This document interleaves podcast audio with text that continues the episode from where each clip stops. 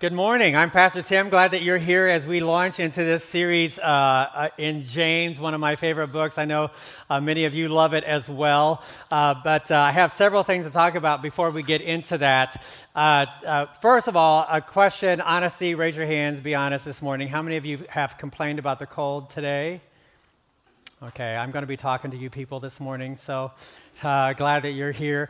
Um, we, today is uh, Sanctity of Human Life uh, Sunday, and we have been working for over 20 years with the Women's Center of Northwest Indiana. We have a, uh, an office here in town with them, and every year they give us these baby bottles to fill up with our loose change, or you can write a check or put dollar. You can put any kind of money in here, actually, and bring this back in a week or two uh, to help support uh, the Women's Center in the in the fine work that they do. Also, we are just uh, we are less than a month out uh, to our Night to Shine event, and uh, on the missions table, you can pick this up at the missions table. Also on the mission table is this prayer guide for Night to Shine. Our goal was 75 participants. Uh, we've already exceeded 80, and so uh, we're very excited about the community response as well uh, to this event. So we're asking you to pray for this event by picking up this prayer guide at the missions table. And then in 12 days, uh, I will be leaving for Tanzania to, to climb uh, Mount Kilimanjaro uh, and, and, to work with uh, or to encourage people uh, to sponsor children through World Vision. And at, at the mission table, you can pick up this prayer card and you can be praying for me during those 14 days that I'll be gone. You can put the date on there that reminds you of what uh, day that you're going to be praying for me. And then also, on February the 7th, which is the night that you all will be celebrating Night to Shine, I will be standing at the top of Mount Kilimanjaro. And um, here's, here's why I'm doing this. Uh, we are, last fall, we, we sponsored over 120 children in a town, in an area called Kalapata, Kenya. And um, you can go to this website. We'll put this back up on, on the screen, worldvision.org slash grace I know it's there. Do we have it? These packets are at the mission table, and every packet uh, that is there is a child from Kalapata, Kenya. And uh, you, can, you can go to the website, worldvision.org slash grace. And friends, I, you need to know that Grace Fellowship is the first, this is a new strategy for World Vision, but we are the first church uh, to make it possible for you uh, to go to the website, and every child posted on that website is from Kalapata. Uh, Kenya. And why this is important is because some of you have already asked, you know, is it possible for me to ever go and meet my sponsored child? And um, yes, and so we can do this as a group. Uh, and so, because we're all sponsoring from the same same area. And uh, one of these days, we're going to go back to Kalapata and we're going to see the, the well that you dug and the schools and the healthcare clinics that you established and the churches and the pastors that you supported uh, in this area. And again, we can do this as a group because we're all going back to the same place. And so I'm very excited about that. I'm climbing Mount Kilimanjaro to encourage you to join me not only uh, in praying for World Vision, but being a part of the, wor- uh, the work that World Vision is doing. And so uh, on February the 7th is when I'm going to reach uh, the tallest peak in Africa. And what I want to do is take you with me. Okay, so um, it's not going to be in the commons area. It's going to be in the conference area behind the reception desk after the service this morning. If you want to be a part of this, uh, I want you to put your name on this flag, and uh, we will post this later at some time. I don't know when because I'm not going to have a phone for like seven days, which will be awesome. But um, anyway, at some point when I get back to civilization, we will, we will post this with your name on it uh, because together, Grace Fellowship, you are doing what Jesus has called us to do, and that is to love the least of these. Uh, by first of all providing clean water that makes it possible uh, for them to support themselves. It makes it possible for them to support schools and health clinics. And most importantly, uh, churches, you know, pastors uh, can't support themselves in these regions. And so uh, uh, by I- increasing the economy, you increase everything in their lives and help them to thrive. And so that's why I'm doing this. That's why you're doing it. And so um, go, go to the missions table. I know this is a lot in, in, in uh, one announcement. Uh, you've got baby bottles to pick up. You've got prayer guides to pick up. You've got child, uh, children to sponsor. You've got pastors to pray for. And you've got flags to sign. You can all do this. I know that. So um, it's going to be in the conference area. Um, but before I get into the message, we need to pray, especially for sanctity of life and for all the other things that are going on in the life of this church. A lot, a lot of good things. And uh, let's pray for God to continue to work through these opportunities. Father, we are so overwhelmed and humbled by the way that you have uh, used this church and the way that you are using this church, all of us, uh, to love the least of these. Uh, Father, the most vulnerable place in our culture uh, today is in the womb. And so, Father, we pray uh, for those men and women who are in a crisis of life and, making choices. Uh, we pray that those choices would be life giving. We pray for organizations like the Women's uh, Center of Northwest Indiana who work uh, with uh, families and individuals uh, who are facing these choices. Father, give them the compassion, the understanding, the boldness uh, to serve these people well. Father, we thank you for all those who are participating in Night to Shine, again, serving the least of these and loving them with the love of Jesus. And Father, for uh, those who don't have the basic necessities of life, uh, food, clothing, shelter, clean water, education, a relationship with you. Father, we are so uh, pleased to be able to participate in the work of World Vision. Continue uh, to resource us so that we can love the world around us. To that end, we pray, Father, in Jesus' name. Amen. Okay, you have a Bible or you have a YouVersion app on your phone or you have an outline. Let's all pull that out and let's talk about uh, the letter uh, from James. Um, this is, most scholars believe that this is the very first uh, piece of writing uh, that was composed, that was included in the New Testament. This is the first book uh, included in the New Testament that was ever written. Before the Gospels were penned, uh, where we learned about or read about the life and teachings of Jesus, James was writing to believers about the life of Jesus and how to live out that life uh, in our daily lives. James is often called the Proverbs of the New Testament because of the practical wisdom that he gives in this letter. He is the sermon on the Mount uh, in, the, in the New Testament letters because he takes the teachings of Jesus and makes application to it. We know him as James. That's the English uh, name to this letter. But in the Greek, his name would be Jacobos. Jacobos, say, say. James Stacy, our small group director, uh, Tacy was due yesterday continue to pray for her because uh, he has not yet come. And we don't know what his name is because they won't tell us, but I think it should be Jacobus Jr. if they want to be biblical, you know, just, just making. A... So, anyway, the letter to James, very practical book, very wise book. Uh, if I could summarize the book uh, in this statement, it would be this Life is hard, God is good. Life is hard, God is good. Say that. Life is hard, God is good. Many of us would, would, would readily agree with the first part of that statement, but many of us also struggle with the second part of that statement. You don't have to convince me that life is hard. What I struggle with is in the difficulty of life, the hardness of life, is God really good?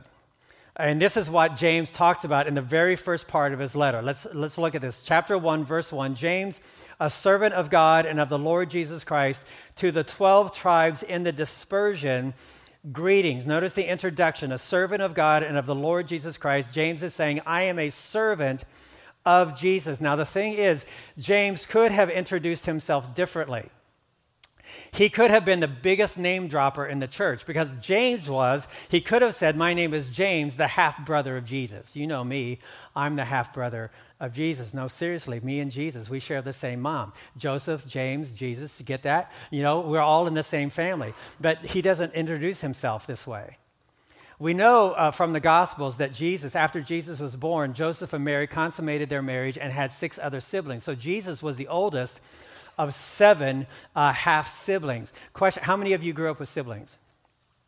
Okay, a lot of us did. And this is typical birth order stuff. If you were the younger sibling, um, there was probably a time in your life where you thought the older sibling was perfect. There was probably a time when that older sibling tried to convince you that he was perfect or that she was perfect. Uh, but here's the thing with James uh, what was it like to actually grow up with someone who never, ever did anything wrong? Uh, the Gospels uh, don't tell us what James thought about growing up with Jesus, but we do know when Jesus launched his ministry what James thought about it. James thought Jesus was nuts. Literally, Mark chapter 3, verse 21. When his family heard this, they went to take charge of him, for they said, He is out, he is out of his brothers thought Jesus was out of his mind. This business about a new kingdom. Stop it. You're embarrassing us. Maybe that's why 1 Corinthians chapter 15, when Paul was giving evidence of the resurrection, arguing for the resurrection of Jesus, he made a point to mention that when Jesus rose from the dead, he appeared intentionally and personally, face to face, with James, his half brother. What would your brother have to do to convince you that he was God? He'd have to rise from the dead. This is what Jesus did, and James saw it, and it changed his life forever. And that's why James never introduced himself as a half brother of Jesus. He introduced himself as a servant of Jesus, the Lord Jesus Christ. And so he writes to the 12 tribes in the dispersion. James became the very first pastor. He was the very first pastor in the first century when the church was established in Jerusalem. And so the dispersion, when, the, when persecution hit the church in Jerusalem and all the believers were scattered out into Judea and Samaria and the other ends of the world, is a, fulfill, a fulfillment of prophecy, James writes to his church, the people that he pastored and encourage them to live out the life of Jesus, regardless of the struggles they face, regardless of the problems you, you have to go through. Life is hard, but God is good. Anybody got problems here? Better question. Anybody not have problems here? Okay, this is life, right? There are two kinds of people in the world people with problems and people with denial. Life is hard, but God is good. To live is the struggle. And so it doesn't matter who you are or where you're from what you have or don't have, how good you are or not. No one has a pass on problems. Jesus said, No servant is above his master. The life of Jesus was a life of suffering. Why would we expect less? And in addition, in, not in spite of, but because of our suffering, God is able to display his goodness in his life. In this world, you will have trouble, Jesus said, but take heart, I have overcome the world. So, in your outline, I've given you five words as we're going to work through this passage, and then we'll get to the application points. But G, uh, James begins his letter to all the believers over the world. And here's the first thing that he talks about joy. Joy. He says in verse 2 Count it all joy, my brothers, when you meet trials of various kinds, for you know that the testing of your faith produces steadfastness, and let steadfastness have its full effect, that you may be perfect and complete. In other words, mature, lacking in nothing. He starts talking about problems. And he tells us a couple of things about problems. One, they are certain. He doesn't say if, he says when. Problems will come. They are unpredictable. Some translations use the word whenever, and that's when they come. They just come whenever. Uh, they come, the, the car doesn't make an appointment with you when it breaks down, it just breaks down. The heart attack was not on the calendar. It just shows up. We call it out of nowhere, right? Uh, problems, uh, problems are certain, they're unpredictable, and they are diverse. You and I don't have the same problems, but we have problems. Some of our problems we create on our own. For some of you, your biggest problem is sitting in your own seat. That's where your problem is. For some of you, your biggest problem is sitting next to you. Sorry.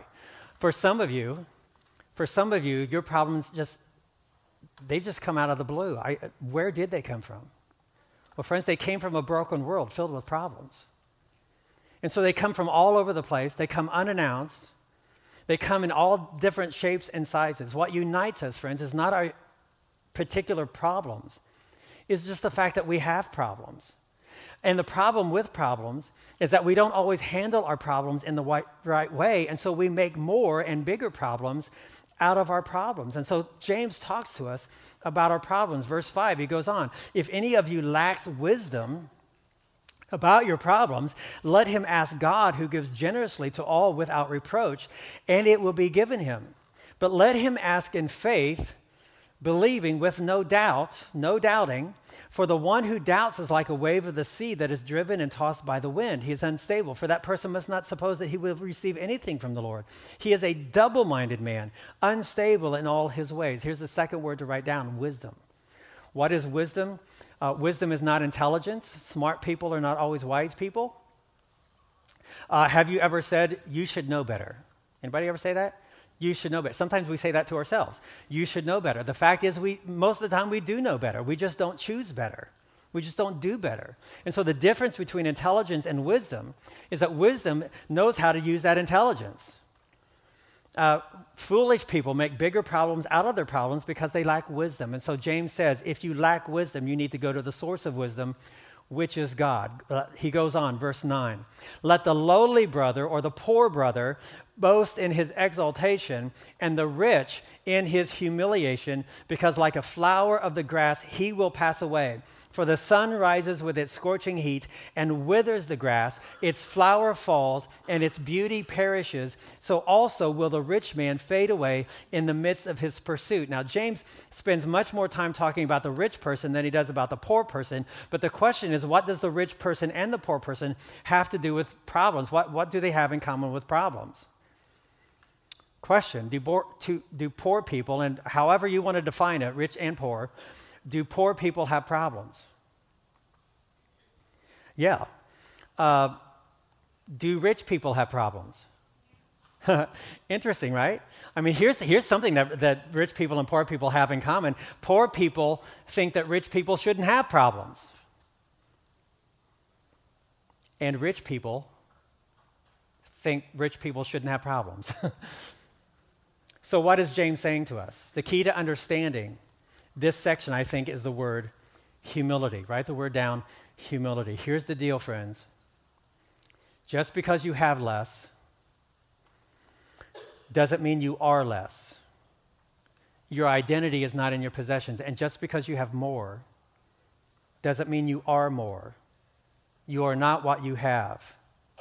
And so the problem, whether you're rich or poor, the problem is rooting your peace and your security and your safety in what you either have or what you don't have. And when you don't have it, or when you have it and then it's taken away, again, it doesn't matter. Poor people think they deserve better. Ironically, rich people do too.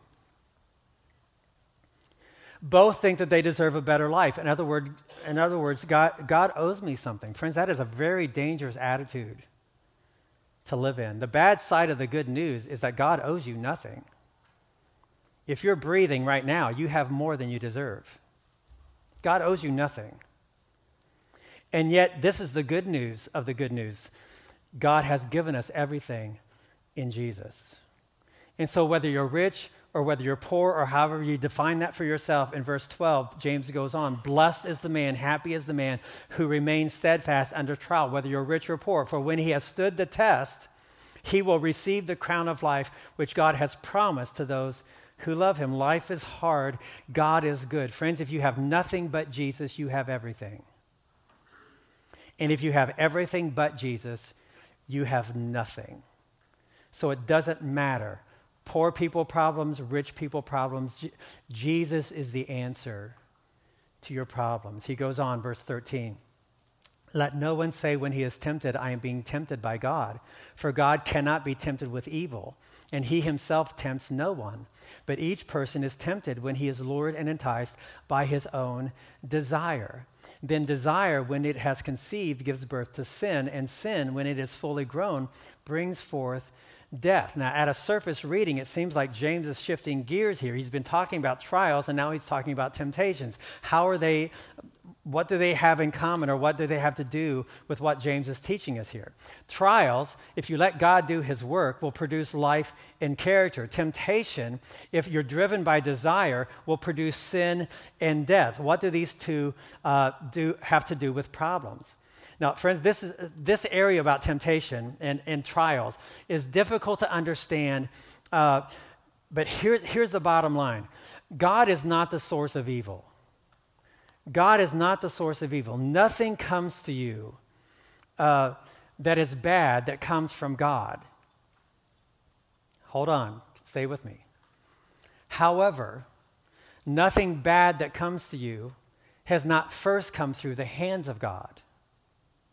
Okay? God doesn't send bad, but he allows bad to happen, as James is telling us, to produce a character in you that would not otherwise happen without God, allowing God to work through the problems of your life. Satan can do nothing to you that God doesn't allow, but God is good. Do you, under, do, you under, do you believe in the goodness of God? He wants nothing but good for you. And so the hard part for us to understand is the good that can come out of the bad that how God can work for the good of those who love him when everything around us looks bad. Friends, this is where your test, your faith is being tested and your character is being developed to trust in the goodness of God when everything around you seems bad. So the word I want you to write down is the word desire. The word desire, because this is, friends, the key to overcoming both trial and temptation is desire. What, what do you want?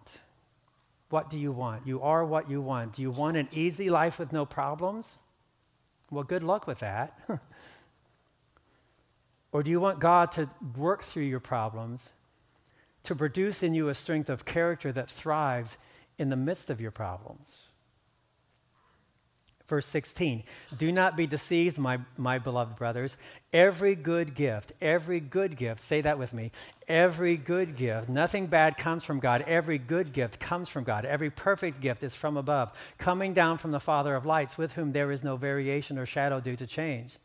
Of his own will, he brought us forth by the word of truth, that we should be a kind of first fruits of his creatures. The last word I want you to write down is goodness goodness. The thing most questioned in the midst of suffering is the goodness of God. Here's what you need to understand about the Bible the Bible will never teach you how to avoid problems.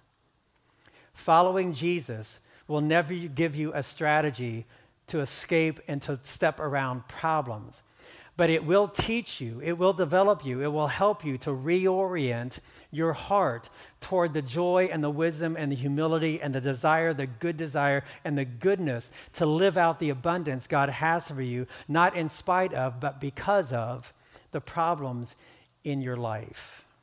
How do you do that? Several years ago, Ernest Hemingway said this The world breaks everyone, and afterward, many are strong at the broken places. The world breaks everyone. But, friends, not everyone is strong at the broken places. Now, this is not scripture, but, friends, the, the principle is biblical. James is telling us this morning that strength and character and hope and life and joy come from the broken places in your world when you allow God to do his work in your problems. Now, everyone, everyone walked through the doors of Grace Fellowship this morning with something broken. I, I don't know what's broken in you, what's broken with you, what broken thing you have, but all of us have problems. All of us have something broken in our lives, whether it's financial or health or relational or spiritual, whatever brokenness you have in you. James is giving us a strategy to progress through that brokenness and to allow God to produce in you the person He has always wanted you to be. So, what do you need? Here's the first thing I suggest some of us need a new perspective. A new perspective. Now, are you supposed to be happy about your problems? Absolutely not. Are you supposed to be happy because you have problems? Of course not. Jesus, he wept at the death of a friend. Jesus cried. I don't think James is, is advocating a denial of reality. I mean, when life hurts, you feel it. And when life hurts, you need to express it. You can't heal from hurt unless you experience and express that hurt. He's just suggesting maybe you need a better way to look at it. Maybe you just need a new perspective on it. Because here's, friends, here's the biblical perspective on suffering it was never to be a part of the deal. God never intended for you to suffer. He never intended for you to experience bad in this life. He gave you the Garden of Eden, which was perfect and pain free. He didn't mess that up, we did. But even in our rebellion, God stayed true to his character, his goodness. And so he put into motion not only the redemption of our sin, but the repurposing of our problems. God is so good that he used our own mess ups, our own sin, and the suffering, wherever it came from, as a pathway to our personal and spiritual growth. Friends, he is not punishing you. He wants to use whatever you're going through to build you. So here, here's the first of all, here's the thing about trials and difficulties and problems and all the things that you go through. Before, before they build your character, they expose your character.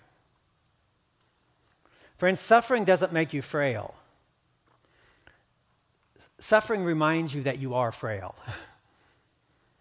Suffering doesn't make you weak, it just tells you that you are weak. Suffering doesn't make you dependent, it just exposes the fact that you are dependent, that you can't do this on your own. Suffering exposes the weakness in your strength and the flaws in your thinking and the limitations of your self effort. Once you have the humility to face your humanity, suffering has the potential of improving all of those character defects in your life. Hopefully, you've already experienced this to some level in your life. You think back to where you were 5, 10, 20 years ago. Hopefully, you've grown smarter. Hopefully, you make better decisions today. Mo- hopefully, you've experienced a more fuller and productive life today because of all of the failings and the fallings and the mishaps and the sins and the, you know, the stumblings that you've had in your life. You handle your finances better because you know what it's like to go through financial disaster. Hopefully, you have better relationships today because you've gone through relational meltdowns. In the times you've allowed God to do His work, you've seen how the brokenness of your life has shaped you in more substantial and meaningful ways, where you've become a person of character, a person who's richer and fuller and more purposeful in life. Because, friends, you've seen it. You have people in your life, you've experienced it. People who do not suffer well, People who make bigger problems out of the problems that they have because they resist the work of God in their troubles. And they end up angry and depressed and they're cynical about everything and they're critical of everyone and they're self absorbed and they're narcissistic and they're addicted to whatever will temporarily relieve their discomfort. They have nothing to offer and nothing worth listening to. They are spiritual lightweights and emotionally shallow and relationally unappealing. Because, why? I mean, they will, they will not articulate it this way, but, but what's driving their discontent, friends, is not their problem.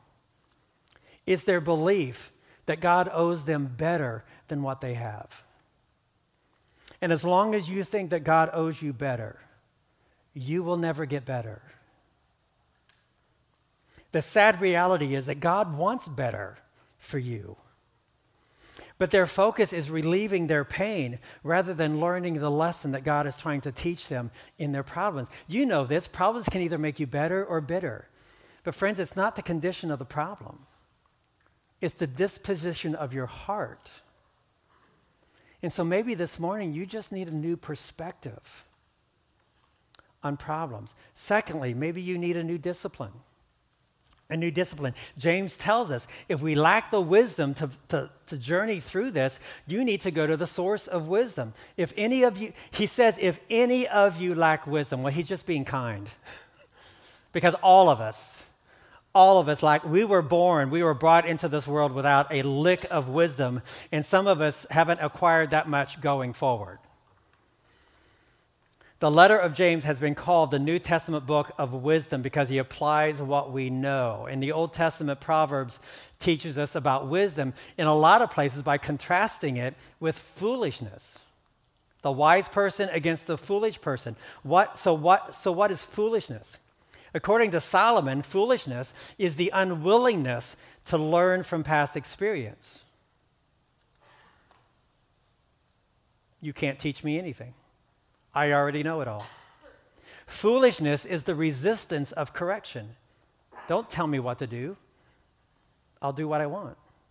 Foolishness is the desire for easy answers and quick fixes without any responsibility or accountability in life. And so the first step in wisdom, friends, is just acknowledging that you're not that smart and you're not that strong and you're not that able to make this work on your own. The first step in wisdom is to realize that without God, you don't have a chance. Here's where our foolishness is exposed. As long as, as, long as life is, is going according to plan, friends, we are tempted to take the credit. You know, we're all good. I'm good. Life is good. And then when, when life falls apart, God takes the blame. What are you doing? Why are you doing this? Friends, foolishness is thinking that I can avoid suffering. It's thinking that my problems are God's fault. It's thinking that I can do this on my own. Uh, Tim Keller, in one of his books, talks about the pain of suffering and the shock of suffering. Now, we've all experienced the pain of suffering, it is unavoidable. But have you ever been shocked by it? We have all been shocked by it. Shocked by suffering is the, I can't believe this is happening to me.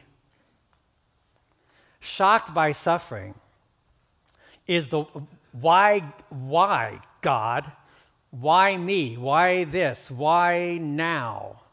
Think, think about this for a minute. I mean, there's a certain level of understanding. We get this. We, you know, when we're going through this, we, we just, if, if you just kind of give us a clue on what's going on, right? I mean, if you just kind of, I don't want you to take it away. Just give me a context for understanding. I think that would help me. And God doesn't always do that. There's a, there's an element of the why question where we just, we just want to understand. We all, we got, we get that. But if you're not careful, friends, if you get stuck on the why question, you can fall into an exercise of doubt and defiance because asking God why is kind of insinuating that you should, this shouldn't be happening to you.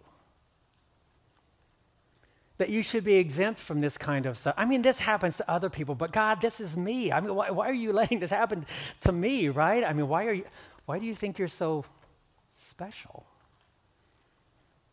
Like I deserve better. And so I'm shocked I'm shocked that you would let this happen to me. I'm shocked that you're letting it happen to me. And so, people who are shocked by suffering have a difficult time learning from that suffering. They're overthrown by the suffering.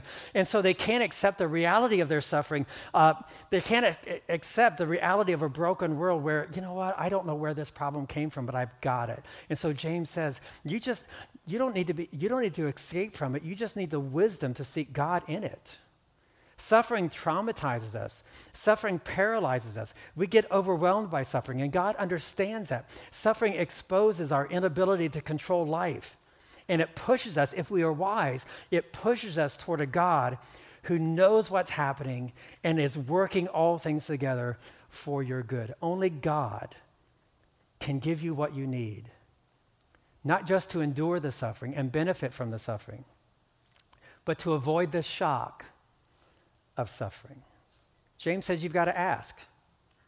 But then he says you can't, you can't doubt, because if you doubt, if, you, if you're not trusting in the goodness of God, then you're a, you're a double minded man. You're double minded. The word double minded uh, literally means to be between two minds, or it means to live in two minds. It's anybody here crazy?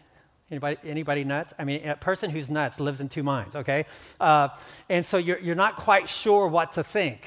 And so you're, you're living between two thoughts, you're being driven by two different ideas. Uh, suffering throws all the rationality uh, out the window and it, and it drives it puts us into two minds if we're not careful Here's, there's a story in the gospels where a man comes to jesus he has a sick son and he asks Jesus to heal his son. And Jesus says to him, uh, I can do this. I can heal your son if you believe.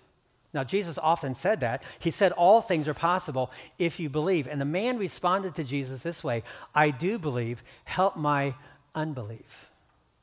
Help my unbelief. Now, sounds contradictory, doesn't it?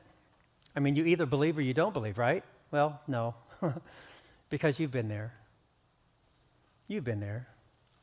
I know who God is. I know God is in control. I know that God is good. I know that God will never leave me. I know that God loves me and wants the best for me. But sometimes I, sometimes I just don't get it. Sometimes I don't see what you're doing in this. Sometimes I don't see the good in this. I don't see what good could come from this. Sometimes I, I believe you, Jesus. I just struggle. Right? Anybody there? I, I do. I, I know it in my mind, but sometimes I don't feel it in my heart. And when I don't feel it in my heart, I question what's, what's in my mind. And it's just crazy hard.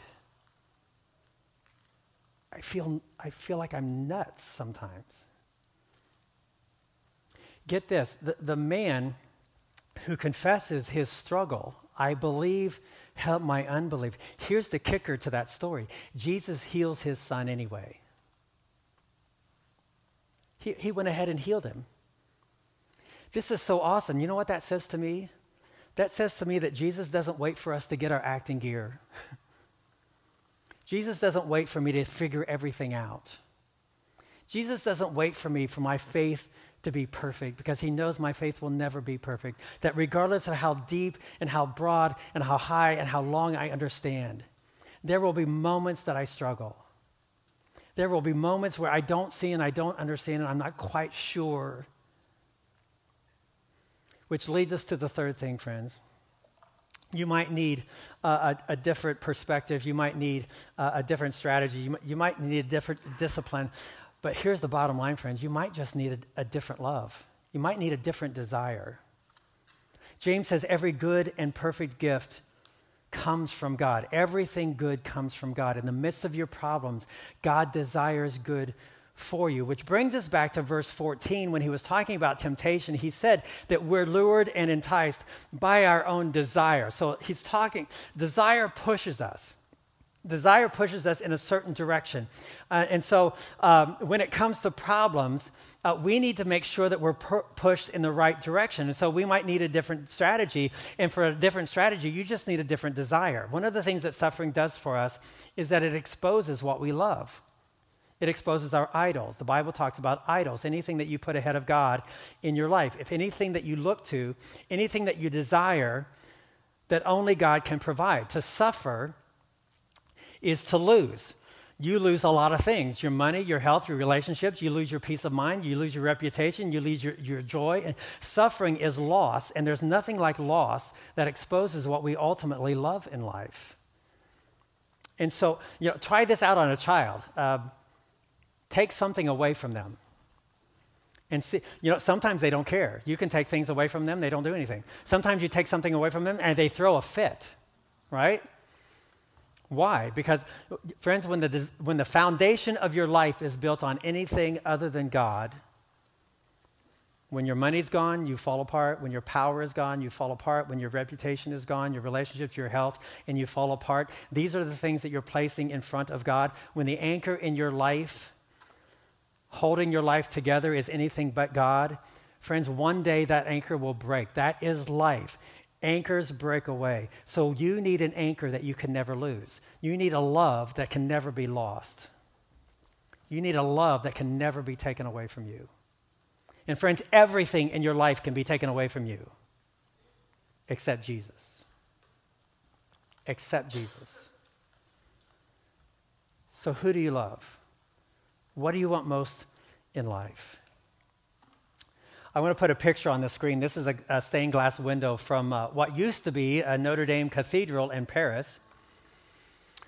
And a couple of thousand years ago, uh, Augustine, the great philosopher, Christian philosopher, uh, likened life to having your face pressed up against a stained glass window. Imagine your face pressed up against a stained glass window and all you can see is the broken pieces of glass in that window. All you can see is the various shades of color coming through that window. You cannot see what God sees from a different perspective. And so you look at all of the random pieces of hurt and struggle and problems in your life, and you don't know why they're there, you don't know what, what's happening, but God, God sees this miraculous, what, what seems to be random, random pieces of glass put together into what is an amazing masterpiece work of art. In Ephesians chapter 2, it says that you are God's masterpiece.